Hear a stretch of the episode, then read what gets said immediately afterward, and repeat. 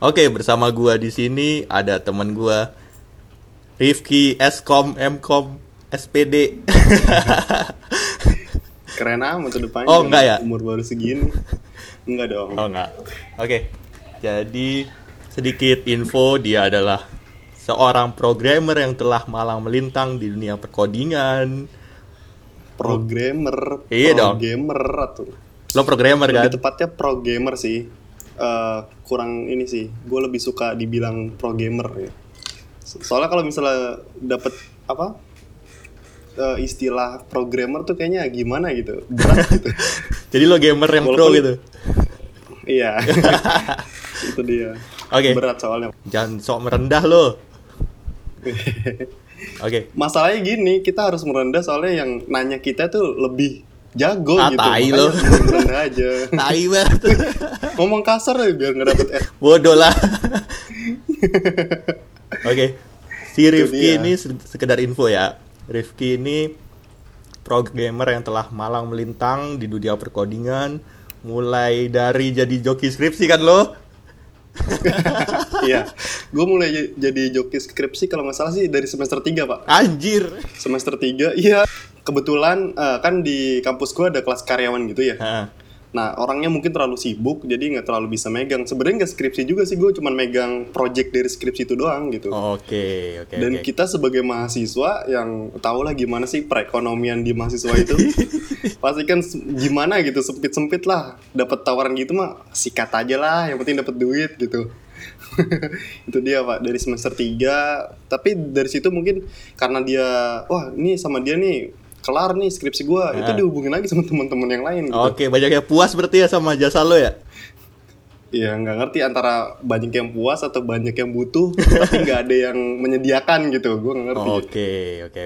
Jadi si Rifki ini mulai dari jadi joki skripsi sampai megang project yang nilainya bisa dibilang miliaran sih pak. Anjir. Miliaran iya sih, projectnya yang benar. Proyeknya sih miliaran, cuman kita dapatnya nggak segitu pak. Soalnya kan dibagi-bagi banyak orang gitu. Setidaknya berarti lo megang proyek besar pak.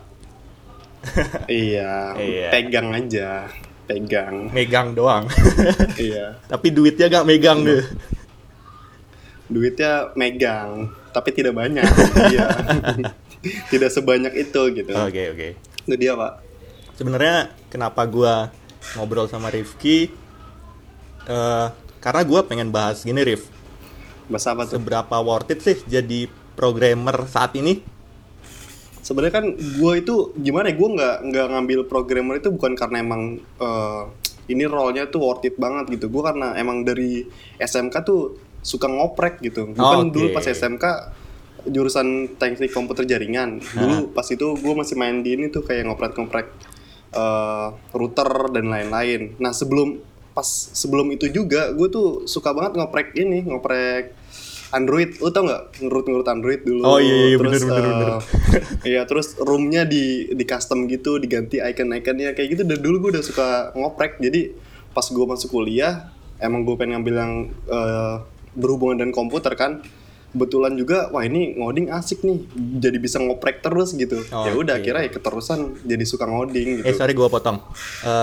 Waktu lo SMP lo memang suka teknologi nggak? Sampai lo masuk ke SMK kan nantinya? Nah itu dia nih, gue tuh kalau kan kebanyakan program itu dibilangnya nerd ya. Benar. Sebenarnya dari SD kelas 5 tuh gue udah agak-agak nerd, walaupun agak ada bandelnya juga main sama teman di kampung gitu. Cuman agak nerd juga, soalnya gue dari SD kelas 5 tuh udah main warnet. Oke. Pasti tuh. Oke. Iya, anak warnet berarti lo ya? Awal-awal main warnet. Iya, anak warnet banget pak. Pas SD sih nggak terlalu ngewarnet, cuman masih udah main warnet. Pas SD kelas 5 tuh main warnet. Di sana awal main gue tuh main CS, tau nggak CS yang awal-awal tuh? Iya. Yang sebelum ada CS. Muntah anjir gue main itu. CS itu.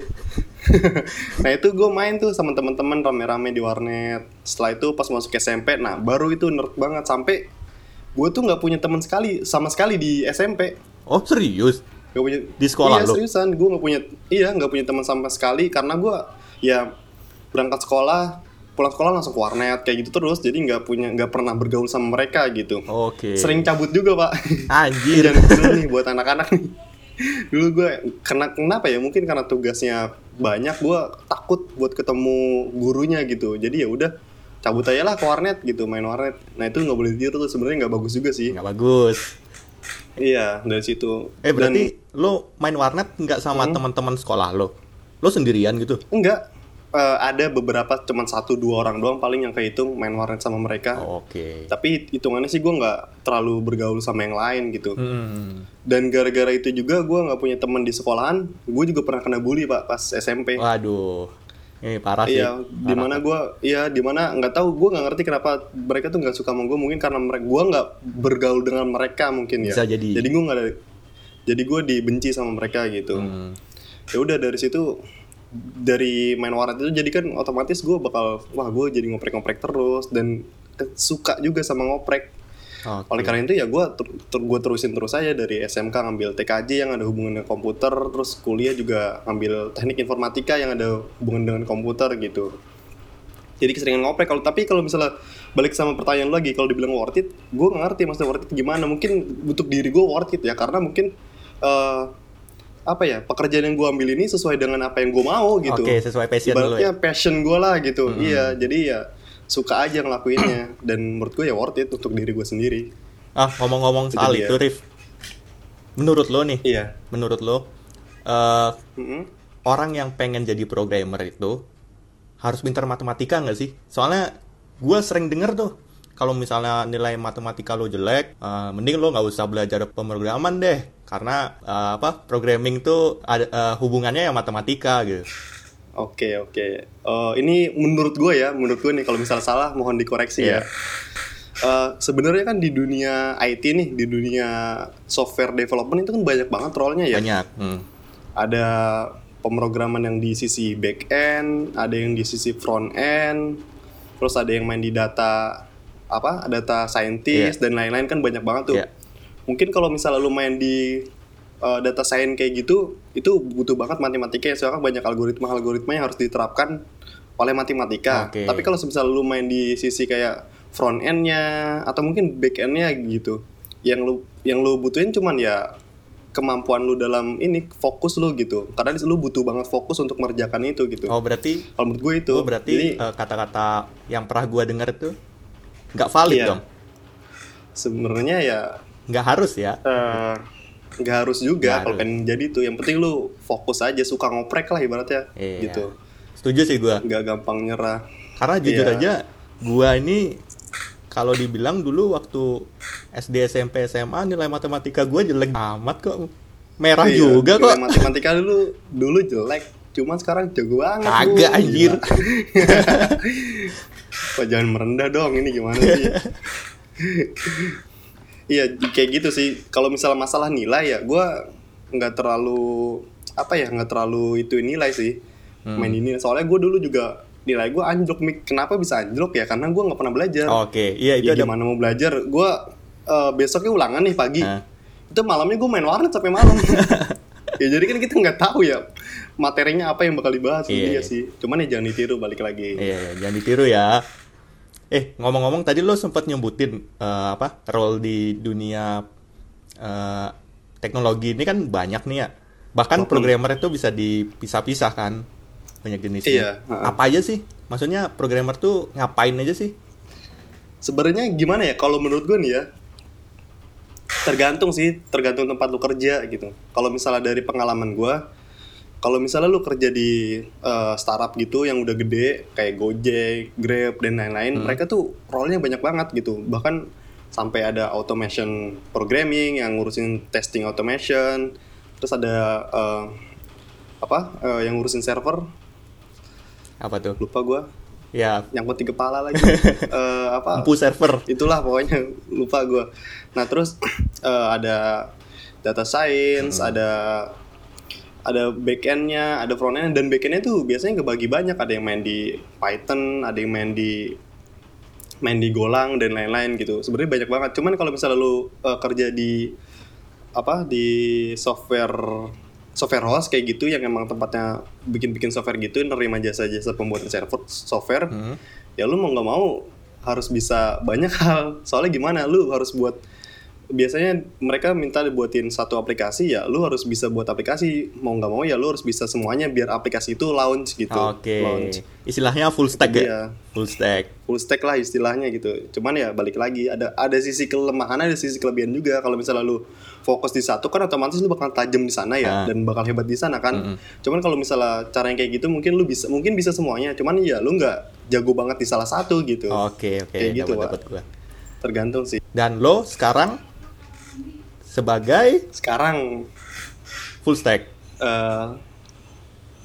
Iya bisa dibilang juga, soalnya kan gue freelance nih, dan biasanya kan kalau freelance itu permintaannya ya lu harus jadi sebuah aplikasi, mau nggak mau kan harus bisa kan untuk semuanya gitu. Kalau nggak ya aplikasinya nggak jadi. Cuman ya nggak semuanya itu yang dibilang semuanya itu nggak semua benar-benar kayak yang dilakukan oleh perusahaan-perusahaan besar yang sampai main di data science-nya, di data analitiknya dan lain-lain kayak gitu. Mungkin bahasa di sana tuh kayak gini ya. Yang penting jadi aja aplikasi. Yang penting jadi. Kayak gimana? Ngomong-ngomong soal gini tadi tempat sekolah atau perkuliahan nih, lulusan IT yang nggak bisa ngoding tuh menurut lo kayak gimana? Kan banyak tuh, banyak sekali bahkan. Gimana ya? Gue pengen ngomong cuman takut dibully sama teman-teman kuliah gue gitu. Karena soalnya gini Pak, dari yang gue lihat ya, lulusan IT yang bisa ngoding tuh bisa dibilang di bawah 50% Pak. Iya nggak? Ya, berarti itu kampus lu masih bagus. Masalahnya gimana?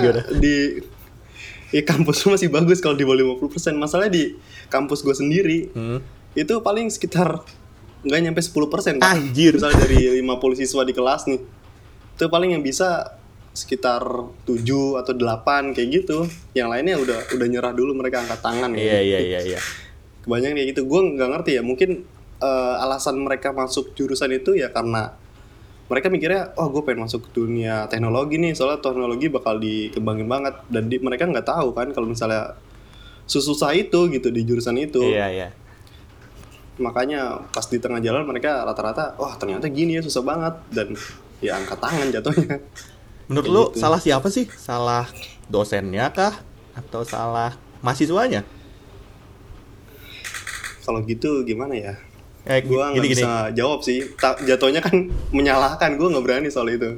Iya sih. Mungkin mereka juga di mahasiswa ada juga yang di tengah jalan ternyata nemuin passionnya mereka gitu, atau buka usaha atau yang lain-lain kan kita nggak bisa nyalahin juga kan. Iya, bener. Mungkin emang dia niat masuk dunia IT atau di informatika lah contohnya, mereka ya cuma pengen dapat ilmunya aja, tapi nggak mau meneruskan itu gitu, nggak mau sampai dijadikan suatu pekerjaan di sana gitu. Iya sih. Tapi lo juga nggak bisa menutup mata kalau misalnya ada orang yang memang pintar programming tapi nggak bisa ngajar kan, dan itu bisa jadi salah satu dosen di Indonesia, bisa jadi kan?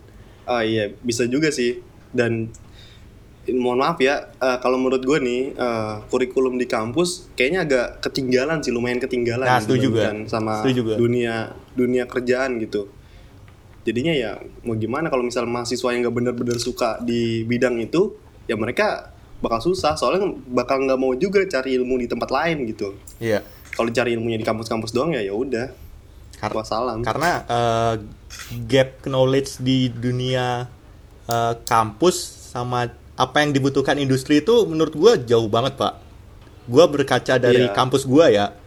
Gue nggak jelekin kampus gue, cuma ya kita tidak gitu. Dari tadi belum menyebut kampus kita kan?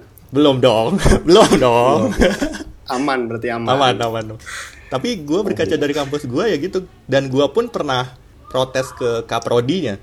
Kenapa di kampus kita nggak ngajarin A, kenapa nggak ngajarin B?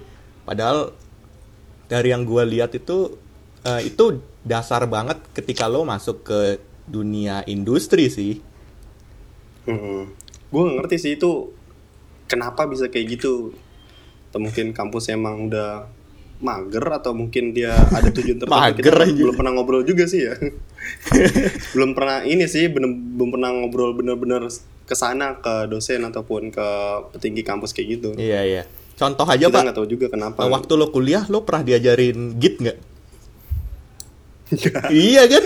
Anjir, itu padahal itu basic lo ketika lo masuk di dunia industri. Nah, tergantung dosennya juga. Tergantung dosennya. Cuman soalnya gue dapat cerita dari teman-teman gue yang lain yang di kampus, yang ada juga sih yang di kelas lain, mungkin dosennya juga beda sama gue yang gue dapat ya. Mereka dapat. Oke. Walaupun nggak terus-terusan, cuma ya beda kan jadinya. Tergantung dosen juga sih, tergantung. Berarti nggak termasuk ke kurikulum ya, tapi ya inisiatif dosen aja tuh. Iya, bisa jadi. Soalnya kan kurikulumnya kayaknya lebih apa ya, lebih general gitu sih. Nah, kan sisanya tinggal dosennya gimana improvisasinya kan. Karena lo setuju nggak Git itu wajib dimiliki programmer? Wajib banget kan? Sih, menurut gue. Iya, untuk software development tapi. Iya. Kalau untuk yang role kayak data science kan menurut gue gimana ya? Bisa harus ngerti juga. Soalnya pas di setiap pembuatan aplikasi pasti pakai itu, nggak mungkin nggak pakai. Iya. Pasti pakai.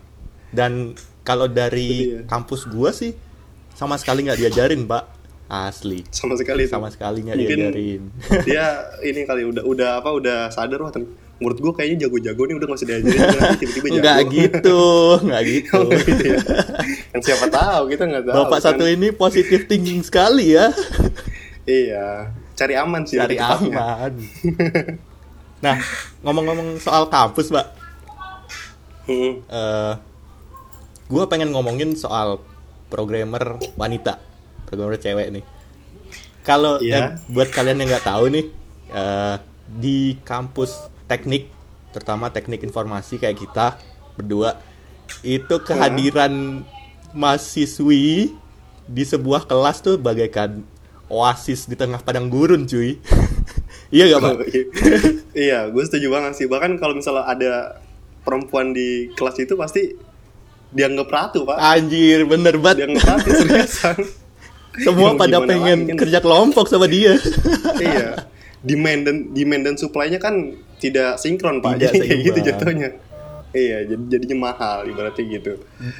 Ngomongin soal itu, gue punya pengalaman aneh sih kalau menurut gue. Jadi waktu sebelum gue masuk ke kampus dulu itu gue sempet ada kelas gitu, Pak. Jadi sebelum masuk kampus tuh ada kelas gitu, entah apa namanya, lupa gue. Nah, di kelas itu kan ada ceweknya ya. Salah satu dosen gue ngomong soal gini, ke ceweknya ini ngomong gini, mending kamu pilih jurusan yang lain deh, karena kalau misalnya jurusan ini kayaknya kamu nggak bakal kuat gitu. Sampai dikasih stigma begitu, Pak, sama dosen sendiri. Dan iya, akhirnya si cewek-cewek itu milih jurusan yang lain di kampus gua. Iya. Padahal penemu bak pertama kali kan perempuan ya. Oh ya, serius? Iya. Gua nggak tahu. Iya, makanya itu kayaknya gimana gitu kalau misalnya dibilang perempuan itu nggak kuat. Buktinya aja dulu pertama kali yang menemukan bug perempuan, otomatis dia yang paling fokus kan ibaratnya gitu. Iya. Karena bisa sampai nemuin bug gitu. Tapi ada stigma itu sih di masyarakat kita, Pak. Kayak programmer itu pekerjaan laki-laki, perempuan tidak akan bisa. Padahal enggak juga, cuy. Iya sih. Gue malah dulu pernah ngobrol sama teman gue loh. Dia malah bilang gini, programmer tuh malahan kerjaan perempuan sebenarnya. Kenapa pekerjaan perempuan? Karena bisa kerja di rumah, Pak, bisa remote. Iya, gitu. Benar tuh. Jadi bisa sambil mantau anaknya dan lain-lain. Dan laki-laki malah bagusnya tuh kerjanya keluar rumah gitu sebenarnya. Iya sih. Apa jadi kuli atau jadi gimana gitu. Seharusnya gitu. Cuman itu obrolan santai aja sama temen sih. Ngomongin soal itu, lo setuju nggak sih kalau misalnya programmer ini salah satu pekerjaan yang nggak terdampak dari adanya pandemi ini? Setuju nggak?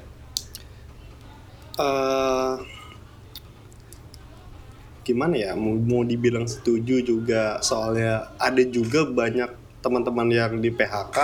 Oh, serius? Soalnya nggak setuju. Iya kan? Ya, contohnya gini sih, kan banyak startup juga ya, yang bergerak di bidang teknologi yang memang ya bisnis modelnya itu bertentangan dengan pandemi ini gitu. Contohnya kan kayak Airy, terus apa Traveloka, Tiket.com dan lain-lain kayak gitu kan, mereka bisnis modelnya emang nggak bisa jalan kan karena adanya pandemi ini gitu. Makanya itu mereka otomatis harus memangkas bagian gitu.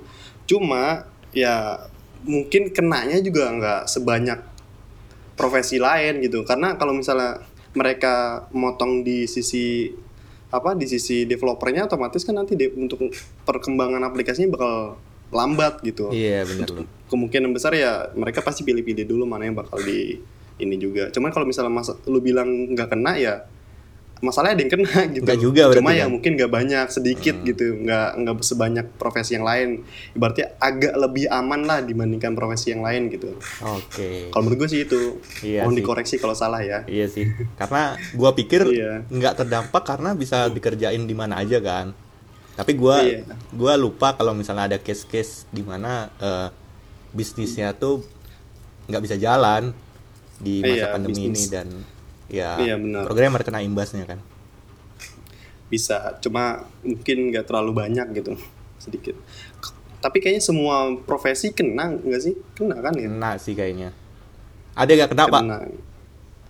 Apa tuh? Membuat peti mati. Aku no comment ya. Lah mereka justru berani aku. Justru malah gini paten banjir. Iya, bisa benar. Cuma aku tidak komen apa-apa soal itu. Aku takut. Kamu saja. Bercanda ya, bercanda. Iya. Menurut lo untuk bahasa pemrograman, Rif, untuk sekarang apa sih bahasa pemrograman yang wajib dipelajari? Untuk siapa nih? Menurut lo aja, terserah. Mau yang wajib dipelajari ya pada saat ini nih yang lagi harus lo pelajari biar lo bisa survive di dunia perkodingan ini. Gue kalau misalnya bilang harus tuh takutnya ya dia bakal menutup mata dengan bahasa pemrograman yang lain gitu. Sedangkan gue malah kurang suka kalau misalnya orang kayak udah pakai ini ya ini gitu, nggak mau belajar yang lain kayak gitu. Cuman kalau misalnya rekomendasi yang dipelajari untuk saat ini, menurut gue sih Golang ya. Golang itu lagi naik daun banget nih, soalnya kan dikembangkan sama Google dan banyak banget startup besar yang pakai Golang sekarang gitu. Migrasi kan dari bahasa pemrograman yang lama yang mungkin menurut dia itu lemot atau performanya kurang bagus, ya mereka rata-rata migrasi ke Golang, banyak kayak gitu. Cuman nggak dipungkiri juga bahasa pemrograman lain ya tetap berguna. Menurut gue setiap bahasa pemrograman itu ada gunanya, tergantung dari developernya gitu. Ada gitu, porsinya masing-masing lah ya. Ada porsinya masing-masing gitu. Jadi ya bisa dibilang lagi, kalau menurut gue lu jangan terlalu menutup mata lah. Kalau misalnya gue udah pakai ini ya udah, gue ini aja gitu. Nggak mau membuka mata di lain pemrograman kayak gitu, Pak. Betul sih. Karena bisa gue bilang juga. Kalau lo pengen jadi programmer, lo nggak boleh malas belajar sih. Intinya itu ya. Iya, nggak boleh. Apalagi di dunia teknologi kan perkembangannya tuh bener-bener pesat kan. Otomatis nanti bakal ada yang baru lagi. Nanti setelah Golang ada lagi. Sebelumnya kan ada Kotlin tuh lagi rame. Terus ada lagi yang baru, kayak gitu. Mau nggak mau ya lo harus survive. Iya, lo harus belajar bagaimana cara belajar gitu. Kalau lo mau survive di dunia gitu, ini sih lo harus nggak malas belajar, karena kalau lo malas belajar lo ketinggalan kan. Pasti bakal ketinggalan, Pak. Kecuali emang lo udah nyerah, udah gue nggak mau jadi programmer lagi, gue nggak mau kerja di teknologi lagi, gue mau ini aja lah nyangkul di sawah itu kayak gimana? Ya nggak apa-apa sih, fokus di sana juga nggak apa-apa sih, bagus. Nggak apa-apa. Mungkin perkembangannya nggak se ekstrim di dunia teknologi gitu. Iya. Ekstrim banget soalnya perkembangannya. Intinya sih kalau misalnya lo memutuskan pengen jadi programmer, misalnya lo sekarang SMA dan lo suka dunia komputer misalnya, lo harus sering ngulik-ngulik sih kuncinya. Karena itu penting banget tuh. Iya. Karena walaupun lo udah lulus kuliah, lo bakal nemuin selalu ada teknologi baru dan lo harus ngulik lagi. Kalau nggak biasa ngulik ya bakal susah juga ya. Soalnya kan buat ngikutin ini harus sering ngulik gitu. Iya, kuncinya sih harus ngulik sendiri. Yaudah Pak, thank you ya. Oke, gitu sama-sama. Aja mungkin pembahasan gue sama Bapak Rifki, S.Kom, M.Kom, S.P.D, M.P.D, sepeda. Panjang amat, umur masih muda. Nah, siapa tahu kan lo mau kuliah lagi. Amin. Insya Allah, amin, amin. Kalau dapat beasiswa, sikat lah. Yoi. Mungkin segitu aja untuk kali ini. Thank you yang udah dengar. See you.